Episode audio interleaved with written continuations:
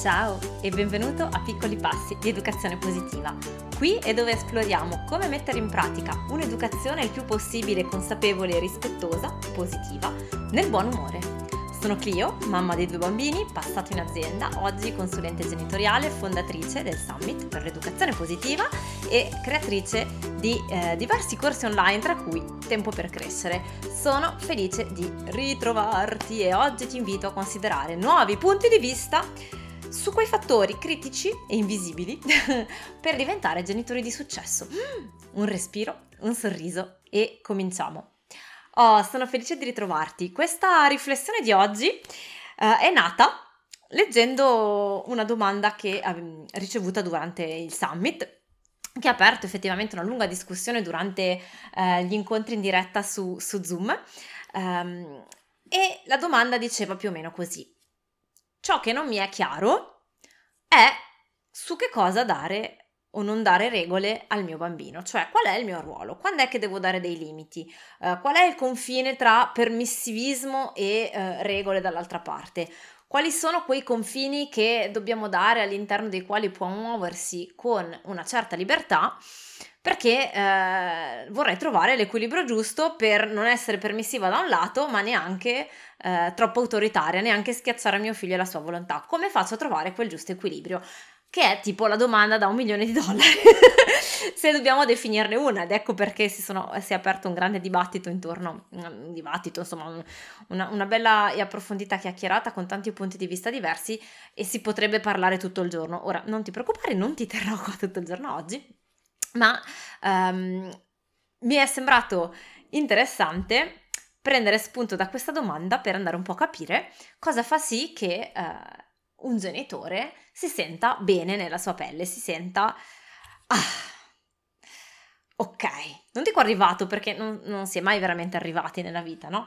Um, è per quello che ho usato la parola successo. Quindi prima di lanciarci in questa, uh, in questa riflessione, mi sembra importante fare un primo step, chiarire che cosa intendiamo, che cosa intendo in questo, in questo, senso, in questo episodio con successo. Perché ovviamente ci sembra un po' strano parlare di successo se si parla di genitorialità, perché siamo qua a dire e a ripetere che eh, i genitori sono tutti imperfetti, che non c'è la ricetta magica, che non c'è il genitore giusto, la, mamma perfetta, e allora poi sembra strano, no? Assurdo parlare di, di successo, perché se prendo in conto che non c'è una vera e propria meta, perché nella mia vita farò sempre comunque eh, degli errori ed è grazie a questi errori che evolviamo, che non c'è appunto il genitore, il geni- un unico modo di essere genitori che sia, diciamo, tra virgolette, giusto. Allora, cosa vuol dire parlare di genitore di successo? Perché siamo abituati a dare un'accezione esterna no, al termine successo, come se fosse una sorta di elemento tangibile. Ciò nonostante, sono sicura che se chiedessi di nominarmi, dimmi una persona di successo, e 10 ascoltatori mi mandassero la loro risposta, riceverei probabilmente 10 risposte diverse. Perché? Perché ognuno di noi ha un'idea personale, secondo me, no, del successo, cioè di quali elementi costituiscono ai nostri occhi una riuscita o meno. Poi anche lì successo in cosa? Successo professionale, successo nella vita, eh, successo economico, successo, cioè eh, diventa difficile, no? Diventa, o meglio, difficile. Bisogna precisare, altrimenti è difficile dare una, una risposta, un'unica risposta. Um, e quindi quando nel titolo faccio riferimento a fattori invisibili del successo di un genitore, non sto pensando necessariamente a quanto ricchi e famosi diventeranno i figli dei suddetti genitori, no? Cioè a quale super carriera riusciranno a fare perché sono stati creduti, cresciuti super bene, eh, quante lauree avranno preso, quante opere di volontariato avranno fatto eh, e così via. Mi riferisco piuttosto a un fattore interno, cioè quanto ti senti bene, quanto ti senti fiducioso, quanto ti senti sereno nel tuo ruolo di genitore, pur sapendo naturalmente che farai degli errori, che, che sbaglierai, che ci saranno delle sfide, eccetera, eccetera. Però quanto ti senti coi piedi per terra sereno, forte, quanto senti complice e positiva la relazione con i tuoi bambini, al di là dei conflitti e dei litigi che comunque fanno parte anche quelle una, della crescita della relazione, del fatto di essere insieme, no?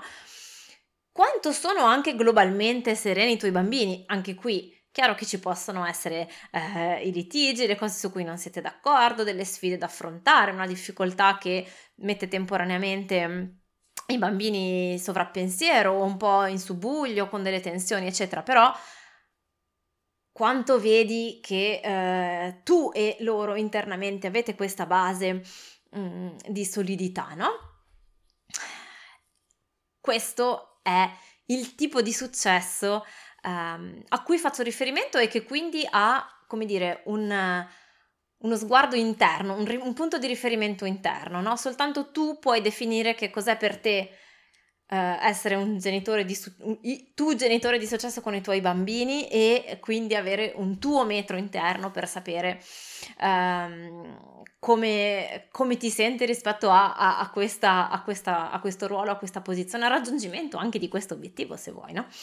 eh, le persone che, a cui noi diamo, attribuiamo un successo esterno, quindi non so, gli imprenditori che sono riusciti a lanciare nel mercato dei super, eh, dei super prodotti che hanno innovato e cambiato il mondo, eh, non lo so, gli attori che sono riusciti a vincere l'Oscar. um, tutte queste persone a un certo punto eh, si saranno dati un obiettivo che stava loro a cuore e eh, a raggiungerlo, ok, possiamo dire ce l'ho fatta, sono contento, ma poi c'è un altro obiettivo che viene dopo, no? Volendo possiamo continuare a porci degli obiettivi finché, finché siamo in vita. Um, quindi è importante avere, secondo me, questo punto di riferimento anche eh, e soprattutto interno più che esterno, perché, um, perché appunto ci sono tanti, tanti fattori diversi. Bene, ma detto questo, iniziamo allora, se sei d'accordo, a esplorare quelli che um, a mio avviso sono dei fattori invisibili, super determinanti per arrivare a costruire questa eh, solidità interiore, no? questa relazione solida. Um, e proprio perché sono invisibili e proprio perché facciamo riferimento a uh, un'ottica interna, sarà così interessante fare un po' di, di, auto, di auto-osservazione, di auto-analisi. Allora, spero che tu sia super pronto, super pronta perché iniziamo a guardarli tutti quanti. Il primo, primo fattore invisibile. Ta-na-na-na, ta-na-na-na. Direi che il primo fattore invisibile da coltivare è sentire interiormente quando essere fermi e quindi esplorare con fiducia il confine tra eh, regole e autorità e da una parte e comprensione dall'altra senza farcene spaventare. Cioè, cosa intendo dire? È ovvio che um, non abbiamo, ne, penso che nessuno possa davvero dire di sapere con assoluta certezza al 100% delle volte giusto così, non è giusto così. Penso che sia sinonimo di... Eh, Uh, di, di, di, dire, di, saggezza, di crescita personale e, e, e, anche di efficacia genitoriale avere quell'apertura mentale con cui si può tornare sulle cose, rifletterci, guardarle in modo diverso, riprendere in mano certi punti fermi che avevamo e poter eh, eventualmente cambiare idea. Quindi non sto dicendo che non sto parlando in questo caso di avere la certezza assoluta eh, granitica che si dice così perché questa è la regola, si fa come dico io ed è così. No, non è questo. Um, però nel mio percorso uh, da, da, da, mamma in primis, ma poi anche accompagnando altri genitori, la cosa che ho osservato è che talvolta ci mettiamo in una posizione di paura, no? Il fatto di, uh, di, di, di trovarci in questa situazione in cui non sappiamo se dobbiamo Uh, ascoltare il bambino o no, se cedere o no, eh, ci fa andare un po' nel pallone, ci fa un po' paura andare a, andare a esplorare questo confine. Um, poi ognuno ovviamente in base posi- al suo posizionamento di partenza uh, più verso il permissivo, più verso l'autoritario avrà uh, suo- le- i suoi automatismi naturalmente e le sue convinzioni di partenza. Però che cosa sono le regole? Le, le regole, ne abbiamo parlato anche in altre occasioni, in altri episodi, sono uh, come la cornice di un quadro, no? servono a proteggere innanzitutto, quindi la prima cosa su cui porci, la prima, porre la nostra attenzione, la prima domanda da farci è sempre, ok, questa cosa qua mette in pericolo il mio bambino o le persone intorno? Se sì, bene, allora qui devo mettere un punto fermo, ok? Quindi quello è innanzitutto per proteggere, ma e poi non soltanto questo, servono a definire uno spazio di libertà, ok? Quindi questo è importante, servono a contenere in qualche modo il bambino in modo che all'interno di quello spazio lui si possa muovere tranquillo, così come Immaginiamoci, no?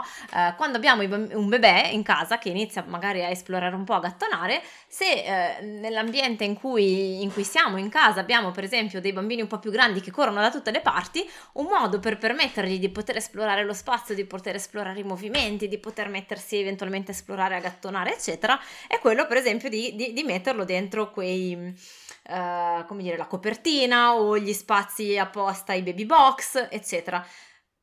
Qual è l'intento? L'intento è proprio quello di consentirgli uno spazio di libertà all'interno del quale si può muovere liberamente, no? Questo è il confine, questo è il ruolo della regola. Um, questo giusto per partire con una base comune e non per guardare a, quando parliamo di regole nei confronti dei bambini, um, come di un qualche cosa per punire, per reprimere, per fargliela capire, per fargliela imparare. No, parliamo di confini per permettere ai nostri bambini all'interno di questi confini di stare al sicuro, di sentirsi al sicuro. Ok, e di poter esplorare, una volta che sono, si sentono al sicuro, possono quindi esplorare. Il primo passaggio importantissimo in questo caso è quello allora di rimettere in discussione tutti quegli ordini, quelle regole, quei divieti che abbiamo l'abitudine di dare ai nostri bambini. Perché? Perché così possiamo verificare se davvero sono prioritari in quel momento. Se davvero stanno rispondendo a un bisogno di protezione o un bisogno educativo, oppure se invece non, abbiamo, non stiamo agendo perché è un riflesso automatico, perché siamo abituati a dare quell'ordine o a imporre questa cosa, perché i nostri genitori hanno fatto così con noi, perché tutti gli altri lo fanno. Quindi questa è eh, anche la, la, prima domanda che possiamo farci per aiutarci, è questa. Questa regola qui, questo ordine che voglio dare, poi magari non diamolo come ordine, ma questa è un'altra puntata, uh, serve davvero a proteggere l'incolumità del bambino o delle persone, degli oggetti presenti? Parentesi, se si tratta di oggetti che rischiano di essere messi in pericolo, forse anziché dare la regola devo modificare lo spazio.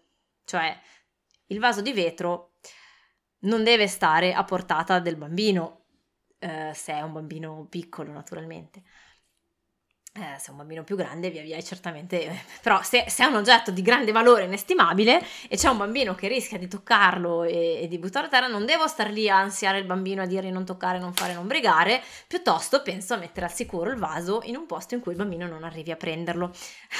Questo è solo un esempio, eh, naturalmente, anche su questo punto potremo fare un episodio a parte, prossimamente su questa rete. Um, poi, seconda domanda che mi posso fare quando sto facendo questo lavoro di osservazione sulla mia regola è questo. Cosa sta insegnando questa regola al mio bambino? Tadadam, ok? Quindi prima mi chiedo se è davvero necessaria, se serve per proteggere l'incolumità del bambino, poi mi chiedo che cosa sta insegnando questa regola. Sono d'accordo con questo insegnamento? È davvero importante per me? E il mio bambino è pronto da un punto di vista del suo sviluppo a rispettare e capire questa regola? Faccio un esempio.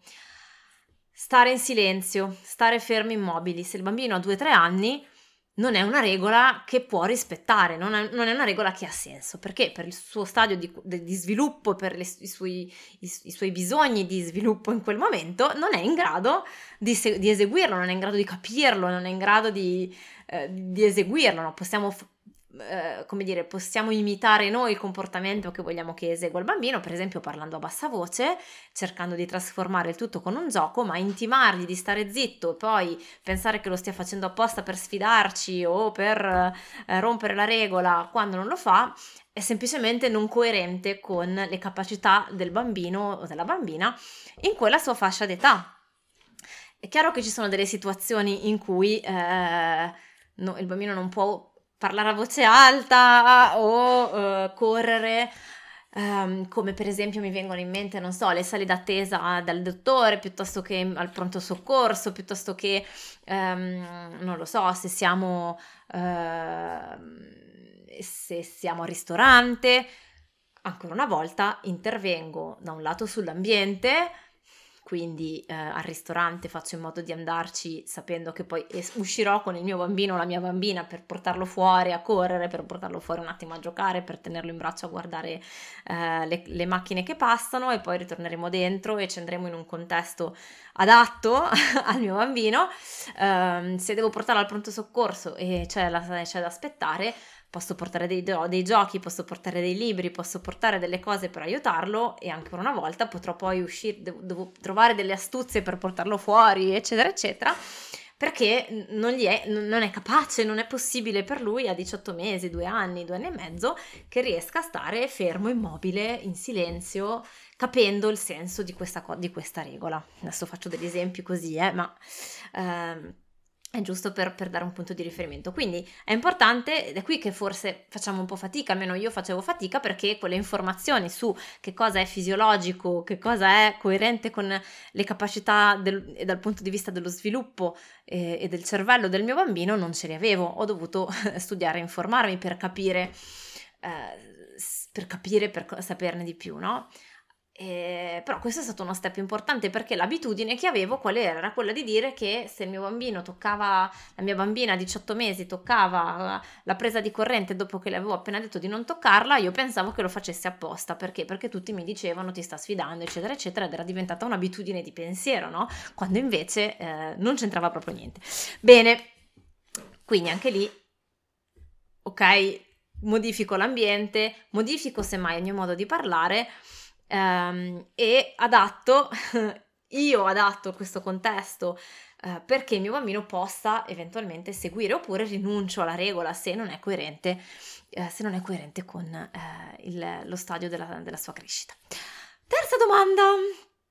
Posso sostituire un ordine o un divieto con una routine condivisa? Se posso sostituire un ordine o un divieto con una routine condivisa, sarà molto più efficace e il mio bambino la seguirà con gioia anziché opporcisi. Quarta domanda. Per tutto ciò che non è né esigenza di protezione da un pericolo, come posso cambiare il contesto, come abbiamo già accennato prima? Per esempio, non si colora sui muri, va bene, però fornisco uno spazio in cui il bambino possa colorare liberamente. Per esempio, gli metto su un tavolino con una piccola sedia e i fogli a disposizione in modo che se il mio bambino voglia di esplorare i colori, sappia che lo può fare lì. Quindi anziché vietarglielo, dire no, cosa fai? Eh, posso fargli vedere, guarda, questo è il posto in cui si colora. Oppure, eh, non so, non posso io, genitore, non ho voglia di giocare con te dopo cena, Uh, allora cosa posso fare? Mettiamo insieme in calendario 15 minuti di gioco uh, da fare uh, prima di cena, non so, per esempio, quando torniamo a casa. Um, non voglio che salti sul divano, ti metto a disposizione uno spazio, un tempo e un ambiente, un momento in cui tu possa esplorare questa cosa del saltare e del movimento. Ok, tutti questi sono esempi. Ora, anche qui, questo è secondo me l'aspetto, il fattore invisibile di cui parlavo prima, no? Cioè l'elemento fondamentale è che queste domande non mi, non mi angosciano, non me ne faccio angosciare. Dio, cosa sto facendo? Ma avrò fatto giusto? No, me ne faccio guidare. E approfitto di queste situazioni diverse che incontro, eh, in cui incontro delle difficoltà, dei dubbi, le vedo come un'opportunità, no? Per esplorare meglio questa cosa, per evolvere. Secondo fattore mm, saper essere contemporaneamente empatici e comprensivi da una parte e fermi dall'altra quando la situazione richiede fermezza. Cioè non sono co- uno o l'altro, non è un'opposizione, no? Perché il bambino ha sempre, questa è una cosa fondamentale da integrare, ha sempre, sempre, sempre un motivo valido per infrangere una regola, per, tra virgolette, comportarsi male, cioè non poteva comportarsi diversamente in quel momento perché non aveva le risorse, anche a livello di, di, di, come quando noi perdiamo la pazienza e, e, non riusciamo a mantenere la calma. Perché non riusciamo a mantenere la calma? Perché in quel momento, se siamo stanchi, siamo stressati, eh, eccetera, eccetera, la realtà dei fatti è che non siamo riusciti, quindi non abbiamo trovato in noi le risorse per fare il respiro profondo e calmarci. Vuol, vuol dire che non si poteva fare meglio? In quel momento evidentemente no. Questo non significa che non, non possiamo coltivare le risorse e l'esercizio e l'allenamento per fare meglio in futuro, ma intanto in quel momento lì, in quella situazione, la realtà è che non abbiamo avuto le risorse per fare diversamente e per i nostri bambini è la stessa cosa. Si può trattare di un bisogno, si può trattare di una competenza che non ha ancora acquisito in base all'età, si può trattare in più in generale di non aver avuto in quel momento le risorse per comportarsi in modo diverso da come ha fatto.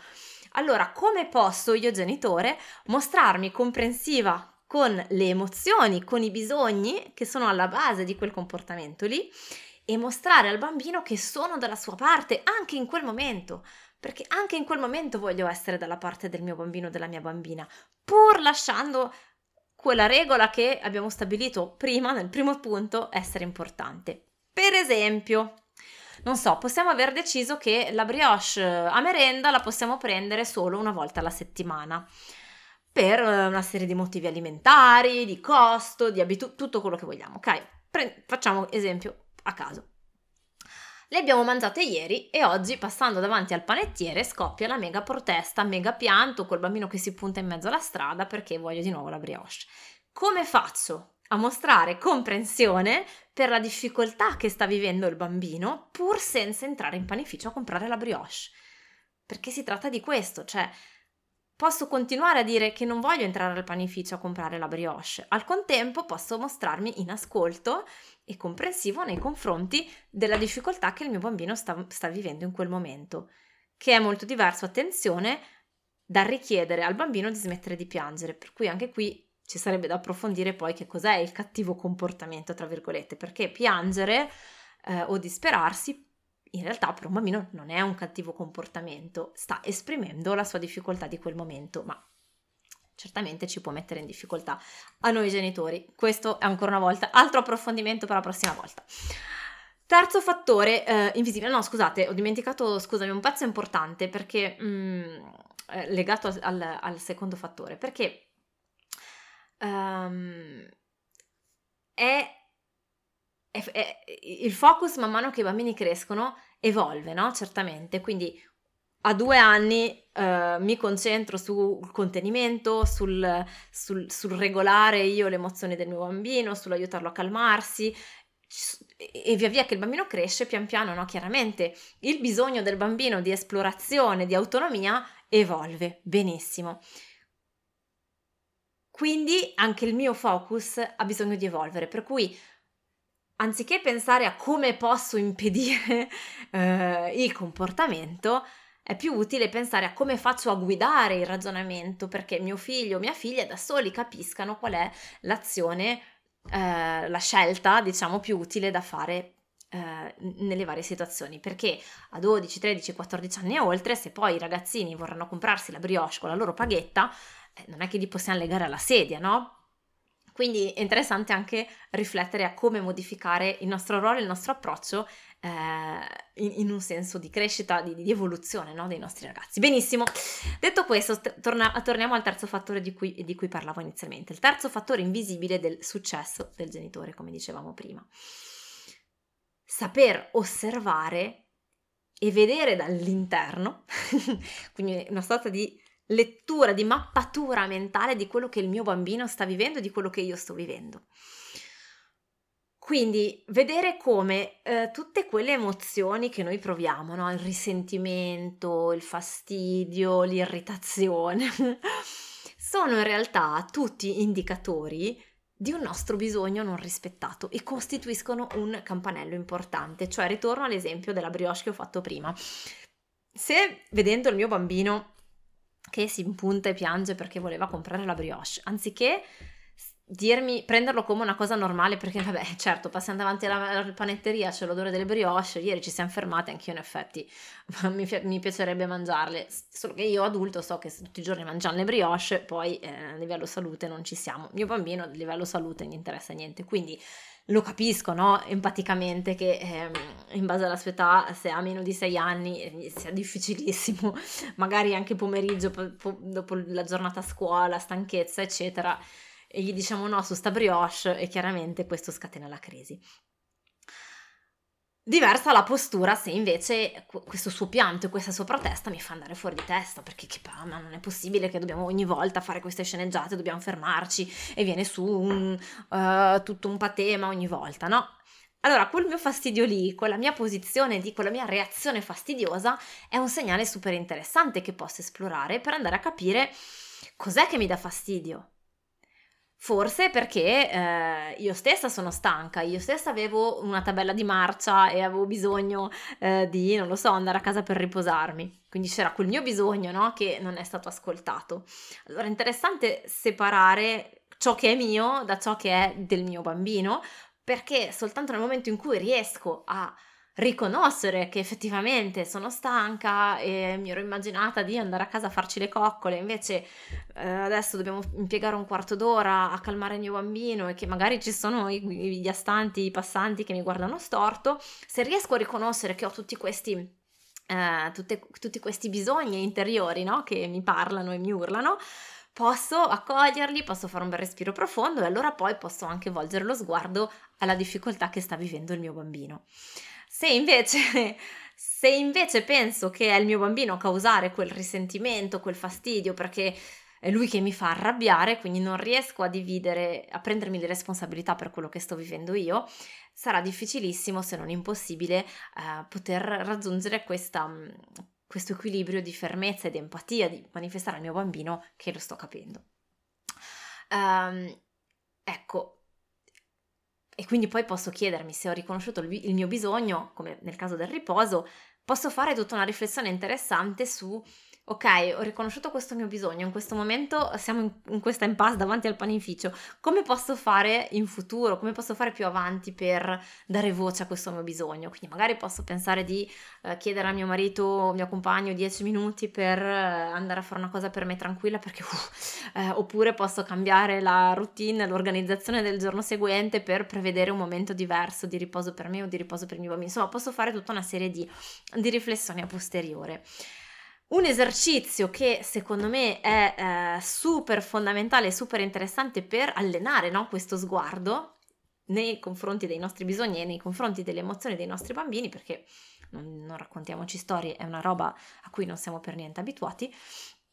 Um, per me è super, super, super utile, è quello di, uh, di scrittura, uh, di di scrittura che può essere in varie forme, però vi, vi lascio due esercizi che, che, che, fatti regolarmente, anzi dai tre, che secondo me fatti regolarmente, se riusciamo a trovare quei due minuti, davvero ci portano nel lungo periodo a dei risultati incredibili. Uh, sono il primo, una qualunque pratica di mindfulness o meditazione, che può essere, eh, non so, anche solo prima di addormentarsi, fare un check corporeo con gli occhi chiusi, sentire le sensazioni del nostro corpo. Può essere mentre siamo fuori a passeggiare, eh, concentrarci su quello che osserviamo, su quello che sentiamo, su quello che vediamo, sulla, sulla nostra esperienza eh, sensoriale, ma anche interiore. Eh, può essere eh, il chiudere gli occhi e respirare e concentrarci solo sul respiro. Um, quindi questa come pratica, diciamo, di, di interiorità. Di esercizio di scrittura, due che mi sembrano assolutamente simpatici, interessanti e soprattutto efficaci, sono il primo quando siamo appena, appena svegli o prima di iniziare la giornata lavorativa, ehm, quello proprio di tipo scrittura del diario, no? buttare giù nero su bianco um, una situazione che ci pesa, delle emozioni che si sono un po' aggrovigliate, quello che abbiamo vissuto il giorno prima o anche solo i nostri desideri per la giornata, i nostri sogni.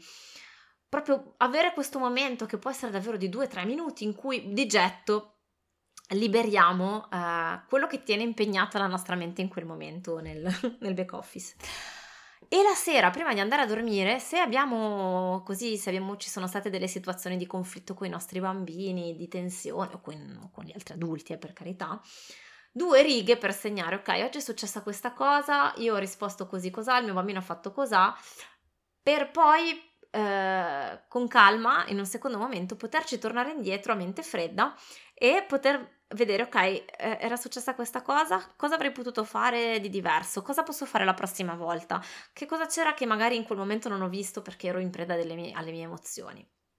Tre esercizi secondo me eh, davvero che ti possono cambiare la vita. Lo so che è difficile trovare il tempo, ma credimi, è più, è più, che altro decidersi a farlo, perché poi puoi metterci davvero soltanto due minuti e, e va bene lo stesso, è meglio che zero e nel lungo periodo ehm, è davvero una ginnastica mentale incredibile e migliora veramente sensi- sensibilmente le nostre relazioni. Ultimo fattore invisibile, e scusami perché questo episodio quindi è un po' più lungo degli altri, ma eh, secondo me valeva la pena esplorare questi, tutti questi aspetti, l'ascolto delle emozioni, ovviamente questo che un fattore si costruisce sull'altro perché non riesco ad ascoltare le mie emozioni e quelle del mio bambino se non riesco a osservare e vedere dall'interno me stesso e il mio bambino. Um, non riesco a, a, essere contemporaneamente empatica e ferma se non, eh, non, ho questo terzo e quarto fattore e via così. Quindi, uh, come mettere i pezzi del puzzle o fare, o fare i Lego. Un esercizio che ti consiglio di provare è la prossima volta che uno dei tuoi bambini piange o si arrabbia, che sono le due emozioni un po' più difficili, prova a restare insieme a lui o a lei senza gettarti subito sul cercare una soluzione o sul farlo smettere. Prova semplicemente a, espr- se proprio senti il bisogno di dire qualcosa, a rimandargli quello che vedi. Adesso poi il caso, l'esercizio è un po' diverso se sta, il tuo bambino piange, sta manifestando magari tristezza oppure se è arrabbiatissimo. Però eh, poi magari esploriamo anche questo in un altro episodio. Eh, quando il bambino piange in modo particolare, anche soltanto stare eh, vicino a lui senza dirgli nulla è super efficace per manifestargli che sei lì con lui, che non ti fai spaventare dalla sua emozione, che ci tieni alla connessione con lui. Um, nel caso della rabbia può essere più efficace in base alla situazione, eh, ri, come dire, mh, mm, esprimergli ad alta voce, rimandargli e riverbalizzare quello che lui sta esprimendo se, se esprime la sua rabbia dicendo non è giusto perché ha fatto così, ha fatto cos'ha e allora io, ecco. Um, anche questo sarà occasione per un prossimo episodio. Abbiamo fatto giusto l'altro giorno un, un esercizio su, su, questo con il nostro gruppo di mamme esperte. Dopo un anno a tempo per crescere, hanno la possibilità di partecipare a di continuare il lavoro insieme in gruppo con Tempo la Suite e insieme abbiamo fatto proprio questo, questo lavoro di approfondimento sulla rabbia dei bambini. Per riassumere, quattro fattori a mio avviso fondamentali per sentirci bene nella nostra postura di genitore, te li ripeto, saper essere, saper essere fermi ed esplorare con fiducia questo confine tra, tra autorità e comprensione senza farcene spaventare. Saper essere il due, saper essere contemporaneamente empatici e fermi, Terzo fattore, saper osservarci dall'interno e saper osservare e vedere dall'interno i nostri bambini. E quarto fattore, saper ascoltare le nostre emozioni e quelle dei nostri bambini. Non vedo l'ora di leggere tue, eh, i tuoi pensieri, le tue idee, le tue opinioni su questo episodio, secondo me importante. Ti do appuntamento alla prossima settimana e